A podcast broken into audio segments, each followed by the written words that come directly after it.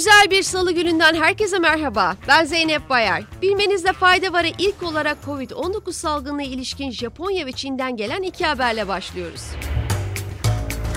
Japonya'da hükümet Covid-19'u mevsimsel gripin bulunduğu kod 5 hastalık kategorisine aldığını açıkladı.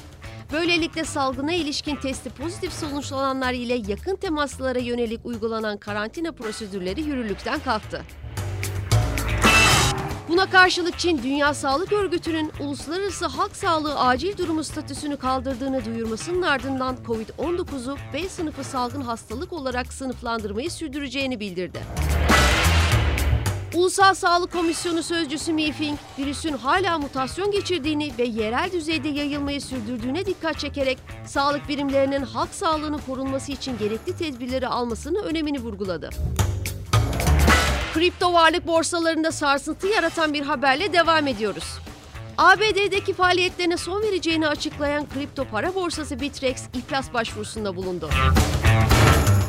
Mart ayında ABD Menkul Kıymetler ve Borsa Komisyonu'ndan bir uyarı mektubu alan Bitrex, dava resmi olarak açılmadan önce ABD'den çekileceğini duyurmuştu. Teknoloji sektöründeki son işten çıkarma dalgasına 20 bin çalışanlı LinkedIn şirketi de katıldı. Microsoft'a ait profesyonel ağ platformunun CEO'su Ryan Roslansky, şirket içi bir yazışmada ekonomik koşullara yanıt vermeyi ve işletmeyi daha çevik hale getirmeyi amaçlayan değişikliklerin bir parçası olarak 716 çalışanın işine son vereceklerini duyurdu. Açıklamada yönetim rollerini azaltıyoruz diyen Roslansky, kararı daha hızlı almak için sorumlulukları genişlettiklerini belirtti. Yapay zekanın babası olarak nitelendirilen eski Google mühendisi Jeffrey Hinton, yapay zekanın ortaya çıkışının insanlık için iklim değişikliğinden daha acil bir tehdit oluşturabileceğini söyledi. 75 yaşındaki Hinton, Reuters'a yaptığı açıklamada iklim değişikliğini değersizleştirmek istemem fakat bu da çok büyük bir risk ifadelerini kullandı.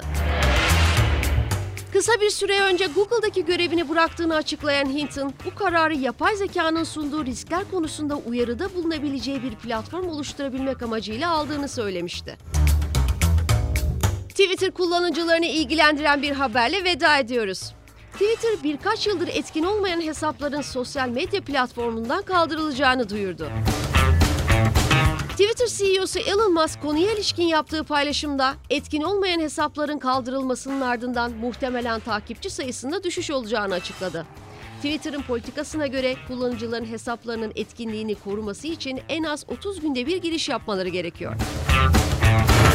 Bugünlük bu kadar. Yarın tekrar görüşmek üzere. Hoşçakalın.